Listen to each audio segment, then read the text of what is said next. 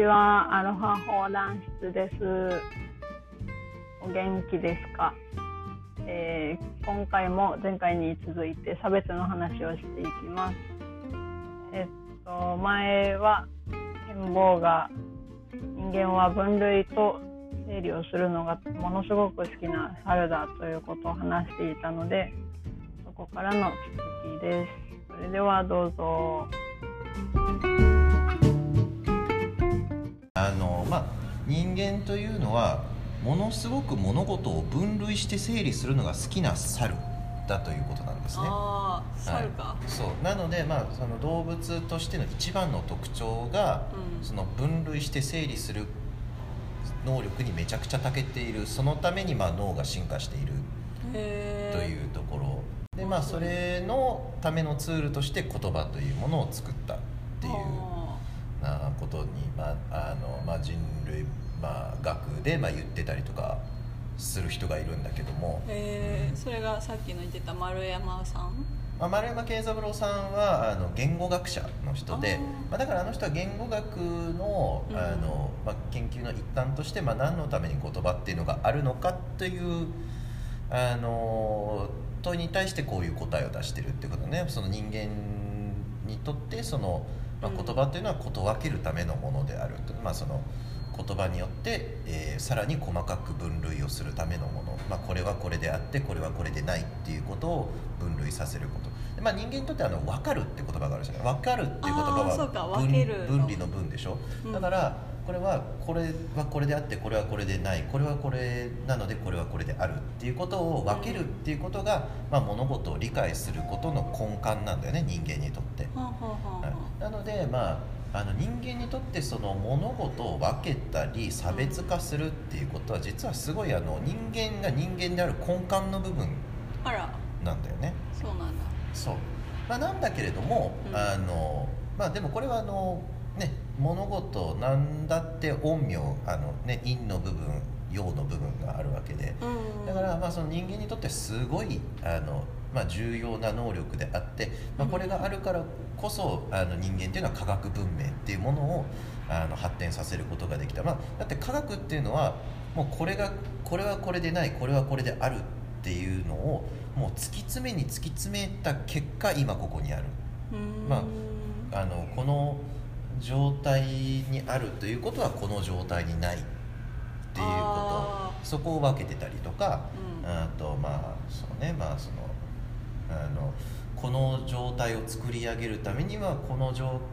この条件とこの条件とこの条件があった場合はこれが可能になるけれどもこの条件とこの条件がなくてもこれは成立する。よってこの、えーまあ、A と、まあ、例えば ABC だった場合この A の条件だけがあった場合に火を起こすことができるとか。まあ、そういうことを分類するしたけ、まあ、分類するためにいろんなあの実験をしたりとか、まああのえーまあ、計算をしたりとかっていうのがあってで、まあ、その哲学っていうのは、まあ、そのその自然哲学と、えーまあ、今はそのあの人類哲学っていうのにちょっと、まあそのまあ、だから外向きの哲学と内向きの哲学に今分かれてる状態になると思うんだけど、まあ、だからまあ全ての学問は哲学の一部なんだけれども、あのでまあ、なので現代のあの哲学っていうのはまあその言語学とか人類学のところに入って人間とは何なのかっていうところに終始してるのが、うん、えー、まあ、結構その人間とは何なのかっていうことこそがその世界とはこのあの自分たちが存在している世界とは何なのかっていうこと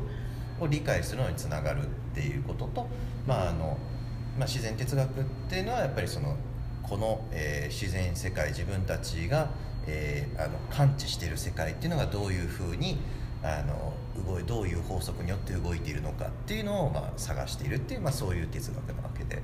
まあ、そういうところで、まあ、その人間の物事を分けるという、あのまあ、能力によって、まあ、自分もう僕たちはそこまで来ることができたっていうところがあるんだけども、でもそれの、まあ、裏側として人間っていうのはあの自分に必要なもの自分に必要でないものっていうのを分けようとする、うん、分け分けることによって分けることによって物事を理解するので分かっそれが分かれていないときちんと分類されていないとうん。不安になってしまう。うん。し、あの確かに分かれてないと不安になるっていうのはそうそう不安になるし、まあ、居心地が悪いんだよね。曖昧だから。そう曖昧をやっぱりあの許容することは危険だと思ってるんだよね、まあ、まあそれはね本当にあのねやっぱり昼は明るいからあの、うん。物事を見ることができるから安全だけど夜は何も見えなくなるから危険とかね。まあ、そういう感じのところに戻ってくるんだと思うんだけども、うん。だって夜っていうのは本当に何が何で何が何でないかっていうのがうん。分からなく全部解けちゃってる状態。うんなので、まあ、そこの不安みたいなのが多分ベースとしてあるんだと思うんだけども、であのでだからこそその、まあ、人間っていうのはあの自分の味方であるもの自分のためになるものっていうのとそうでないものっていうのを分けるっていうことがあの、まあ、自分にとってすごい重要なことになってくるんだよね。うん。でまあ、でだからこそ、まあ、その社会にとって、まあ、差別はいけませんと言ったとしても、うん。あの全ての差別がいけないわけじゃないだけどね、まあ、さっきも言ったようにその人の尊厳を損なったり人のあの価値を損なったりとかあの、まあ、人を傷つけたりとかするような差別でない差別は一応 OK っていうことなの。例えばあの、ね、人を、えー仕事の上で採用するときに人その人の能力の上で、うんえーこの人をあの採用するか採用しないかという差別を行うことは、まあ、社会的に許されてるし、うんそれはもう学校とかもこのそのこの能力によって、えーこの子を取るかどうか、えー取らないかどうかっていうのは決めることができるけれどもこれを人種だとか、うんえーあの性別あとはまあまあまあまあそそれもろもろの理由に、えーまあそうまあ、あとはその。うん。えーセクシャルマイノリティであるかどうかみたいなことで決めてしまうっていうことは、うん。えーまあ、公益を損なう。っていうこと、まあ、そのそれによって本来はそこに入るべきだった人がそこに入ってあの、まあ、必要な教養を受けることによってもしかしたらあの公共のためになってたかもしれないのに、うん。そのあの道を立ってしまうだとか、うん。まあ、その人のあの、まあ、この社会に最大限に役に立つあのまあえーまあ、道筋を立ってしまうっていうところによって、まあ、あの公益に反しているということで、うん。まあ、あのこういった差別みたいなものは、えーまあ、社会にとって、まあうんなくしていくべきものであるっていうロジックが、まあ、あるわけだけれども。うん、確かにその人に損害が被るのは良くないし適材適所だったらお互いにウィンウィンだしうん。それは差別じゃない気もする方お互いに利益があるかどうか。うん。でもまあそうなってくるとこの社会の必要性によって物事を差別してしまうっていうもの問題もあってそれが、うん。えーっとまあ、何年か前のあの相模原のあの、えー知的障害者の人たちをあの惨殺した事件みたいなのにつながってきちゃうんだよね。であの事件に関してはあのあの犯相模原事件の犯人は、えーあのあそそこにの、えー、と児童養護施設には、えーうん。結構重度なあの知的障害を持ってる子どもたちがいて、うん。で、えーその人たちの,、まあそのひまあ、この社会にとって必要か必要でないかっていうのをあの犯人は、うん。あのえっ、とあの話しかけられた時に自分の名前と住所を言えるかどうかうんっていうところで判断して。主観やねめっちゃ。めちゃくちゃ主観なの。めちゃくちゃ主観なの。でだからその,、えーのまあ、存在っていうのが、うん。あのまあ、自分にとって必要か必要でないかっていうのは、まあうん。主観以外では判断がちょっとできないっていうのは、うん。本当実は根本的にはもう主観でしか判断ができない。まあそうね。だよね。あの、まあ、主観でしか判断ができないってこともないんだけどもどうしても主観が入ってきちゃうまあことが、誰かの主観は入るようん。ね、そうそうそう、まあ、何が必要で何が必要じゃないかっていうのを、まあ、誰が決める権利があるんだっていう問題もあるし、うん。そう。だからまああのそうそうそういうこともあって、まあ、あれもすごいね僕にとってはすごい興味深い事件ではあったんだけど、うん。やっぱりそのうん。でもまああの,、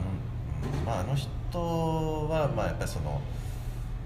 まあ、そのその知的障害者の方あの養護施設で働いてた割には全然そういう子たちに対する理解がなくて、うん。あのだってあの知的をあの、まあ、知的障害者の子たちってそのあのし口に出すことができなかったとしても頭の中で結構いろいろ考えてて、そこに知的なあのことが行われている場合って結構あるから、うんそれのあのアウトプット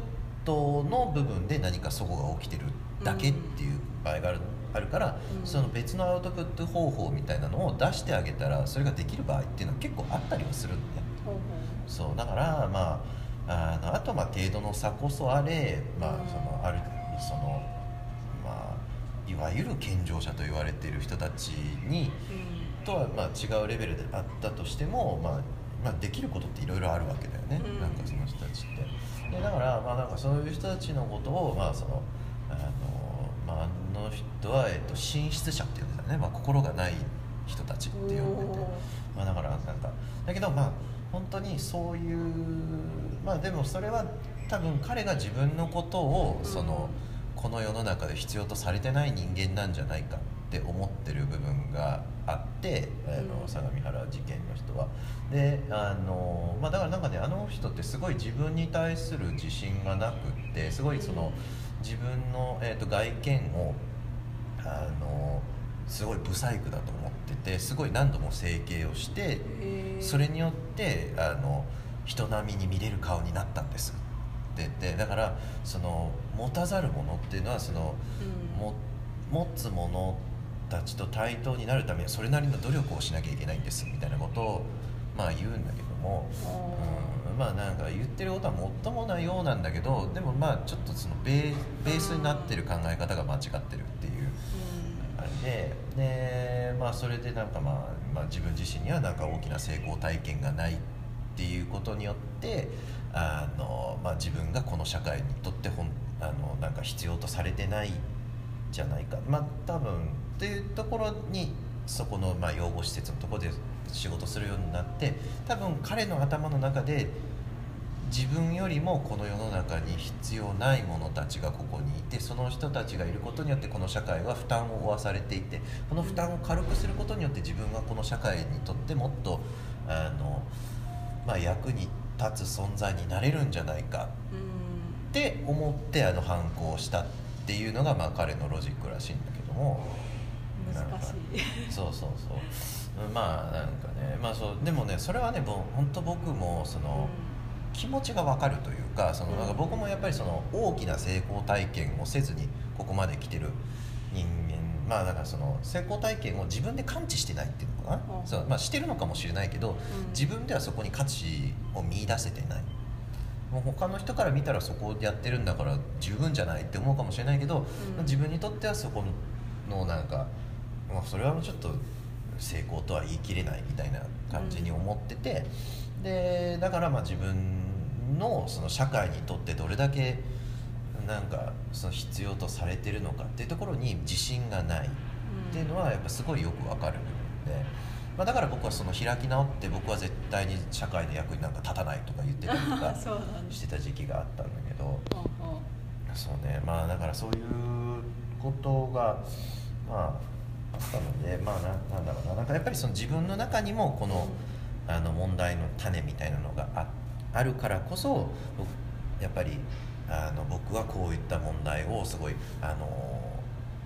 やっぱきちんと目目で追っていかなきゃいけないんだなって思ってて。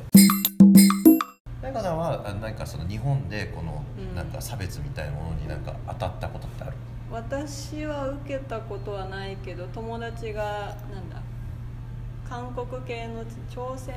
在日の朝鮮系の友達とか会社にもそういう人がいたしキムさんっていうんだけどで名前もそのままコリアン系の名前でちょっと差別があったりとかっていうのはあったみたいでなんかもう知らない人からもなんか朝鮮人帰れとか殺せとか言われたりとかやっぱそういうのはあったりするみたいだし行政からもやっぱ在日っていうだけでなんかパスポートとかビザ系がちょっと日本で生まれた日本国籍のコリアン系の血が入ってない人たちと比べると手続きがちょっと煩雑になったりっていうのはあるみたい。だから大変そうだなと思う。そうそう。でまああと日本のその差別の問題だとブラックの問題もあるわけじゃない。どの？あれ？ブラックってご存知ない？知らない。え嘘？え？何高校ででだえ学校で習ってない？あのえ？何ブラあの水平社もん水平社運動とかそういうの習ってない？あのえ得そういうかた否認？あえた日には？そうそうそっち系のあのブラックそこからは知らない。まああの発する、まあ、ブラックという、まあそのまあ、だから村八部と呼ばれてる人、まあ、その村の中の,、うん。まあその被差別の人たちとかあの、まあ、その地域の中の被差別の人たちで、うん。まああのまあ、ベースで言うと,、えー、と日本のあの古来からの考え方で晴れと毛っていうのがありましてそのまああのえー花ばえーまあ綺麗なもの聖なるものと、まあ、うん。汚れたものっていうものが存在してだからその汚れというのを村の中で背負う、えーまあ、立場の人たちっていうのがいて、うん。それがまああのえー、と川えーまあだから、えーとね、日本の古来の考え方では血とか肉とかに触るっていうことはまあ汚れるうん。っていうことになるから、まあ、そういったもの、まあ、死体とか、えーまあ、血とか肉にあの、えー携わる、まあ、革製品あと、まあ、屠殺場、えーとえーまあ、肉屋さんとか、まあ、そうそういった人たち、まあ、あ昔は肉も食べないところも多かったんだけどあんま食べなかった。そうそう食べない時代もあったから、まあ、でそういう人たち、まあ、あの狩人の人たちとか、まあ、そういう人たちはそのあの、まあ、ブラック差別っていうのを、まあうん。えーまあ、受けてまあでもねそれも実際のところまあちょっといろいろ複雑なあの、ね、江戸時代はそういう人たちが警察として働いてたりとか、うん。あのしたとかそういうのもあるんだけどもそれがあのとねあの、えー、と明治になってそのちょっとシステムが壊れたことによってそのもともとあのえっ、とねその別々の仕事をしたことによしていたことによってある程度のあのえ尊重がお互いあったのね。やっぱりそのは、えーあのブラックの人たちとそうでない人たちの間にあったものが、えーうん。ただただ差別だけが残ってしまう状態になってしまってそれで現代に至っているみたいな。えー今もある今もやはりあの、まああそこの地域はブラックの人たちが住んでる地域だからっていうのはあのね東京とかはそこまで言わなくてどちらかっていうと関西の方がちょっと多い文化らしいんだけれども、あのまあ、そういうのがあって、まあ、だからあの結構あのひ知ってる人は知ってるんだね。あそこの人たちはやっぱりその、あのエッタの人たちだからまあそのなんかあんまり付き合わない方がいいよとかあとまあその、ね、昔小林の義則ってあの漫画家が漫画で書いてたのはそのあのすごい友達同士だった人たちが、まあ、あるえー一人が怪我をしてそれでどうしても輸血が必要だったからといってその親友の人が血をあげるっていうことを、うん。まあ、あの申し出て血をあげたのにでその血をばあのもらった方の人があいつの血だけは絶対入れてほしくなかったあいつは得ただからみたいな、まあ、そういうねやっぱりそのこうでもあとそれで結婚断られたりとかそういうのも結構あるしまあ。どこにでもあるんですあとまあそうなんかねあのせ日本の中のこの地域にその人たちが住んでますみたいなのをなんか名前出して出してるなんかリストみたいなのが出回ったのがあってうん。でそれによってちょっとインターネット上でそういう情報が出ちゃってて、まあ、それによってその、まあ、差別っていうのがいまだにちょっと根強く残っちゃってるっていう部分もあったりするんだけれども。ううん。そうまああのそうそうまあその日本のあの問題としてそれはあるんだけど、まあ、それでそのなんか話の流れですっごい面白いのが、うんこのやっぱり文化って日本だけの文日本の中で行われていることだから、まあ、日本の中だけしか存在しないのかっていうとそこから日本から移民として出てきた人たちの中にもやっぱりその文化残ってるんだよね。うんだからあの僕のお母さんがあうんのちょっとあの、まあ、老人のヘルパーの仕事を、まあ、そのお訪問ヘルパーかな？うん。訪問ヘルパーの仕事をしてて、あの、まあ、その日本から出てきた、まあ、第1世代第2世代ぐらいのあの、えーカリフォルニアに住んでるあのご老人の、えーまあ、介護が必要な人たちのあのお手伝いとかをしててうん。でそういう人たちからいろんな話を聞いたりするんだけども、その中の一つですっごい面白かったのがそのうんあの結構その老人の人たちはあそこにの角に住んでる何々さんはエタだったからとか四つ足だったからとか言って、そうそう。だからまあいろいろあったのよみたいなとかがもう本当にあの普通の会話として出てくるんだよね。へそう。えもう自分たちの住んでた土地を捨てて全く一新新しく始めようっていうところでもやっぱりそこのやっぱり差別っていうかその立場の違いっていうものがあった方が便利だからやっぱそれ持ってきちゃうんだよねやっぱり持ってる人たちは。でまあやっぱり結構関西とか、まあ、その関西九州四国とかの人たちが多かったっていうのもあって結構アメリカにもその文化がその日本人町昔の日本人町の中ではちょっとあったみたいなんだよね。まあ、今今ではもうほぼないと思うけどでもその昔の,、うんあのからいる人たちっていうのはやっぱそこがあるんだよね。白いね。そう。まあちょっとこのアメリカの死にゆく文化の人うちの一つだと思うんだけど